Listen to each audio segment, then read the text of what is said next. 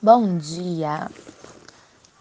Estamos na passagem em que Jesus chama os discípulos, aparta-os da multidão e vai para ensiná-los. Não queria que ninguém soubesse, e aí ele começa a ensinar.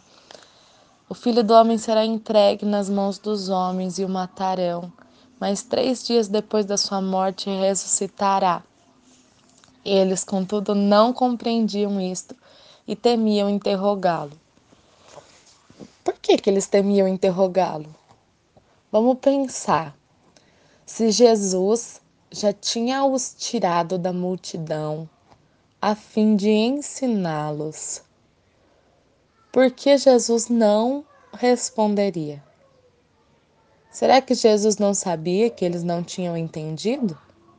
Sim. Jesus sabia que eles não tinham entendido. Como assim muitas vezes conosco, quando Deus nos diz algo e Ele sabe que nós não entendemos. Mas o que Jesus espera de nós? A nossa humildade de dizer, Senhor, eu não entendi. Me explica de novo. Quando, como professora, nós fazemos perguntas aos nossos alunos e temos o silêncio, é mais triste do que quando tem um aluno que pergunta 20 vezes a mesma coisa. Porque o silêncio não quer dizer que ele sabe tudo. Nós sabemos o nível de captação da grande maioria dos alunos, mas quer dizer que ele não se importa, ou quer dizer que ele está apático.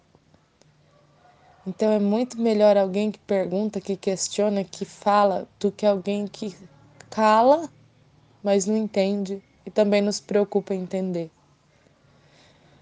Que nós sejamos humildes para dizer, eu não entendi, Senhor, me explica de novo. Porque esse Senhor é um Deus de amor. Se Ele tirou os discípulos para ensiná-los, com certeza Ele não se importaria de explicar. Mas quantas vezes nós vamos para o nosso quarto, para o nosso período secreto, nós falamos com Deus, Deus fala conosco, nós não compreendemos e nós saímos e deixamos para lá. Que sejamos mais insistentes. Deus sabe o quão limitados somos e nós nem iremos entender tudo mesmo, porque nele há sabedoria ilimitada, conhecimento ilimitado, nós nem temos que entender tudo mesmo. E o Senhor sabe disso, mas que reconheçamos quão limitados somos e perguntemos a Deus, o que, Senhor? Eu não entendi.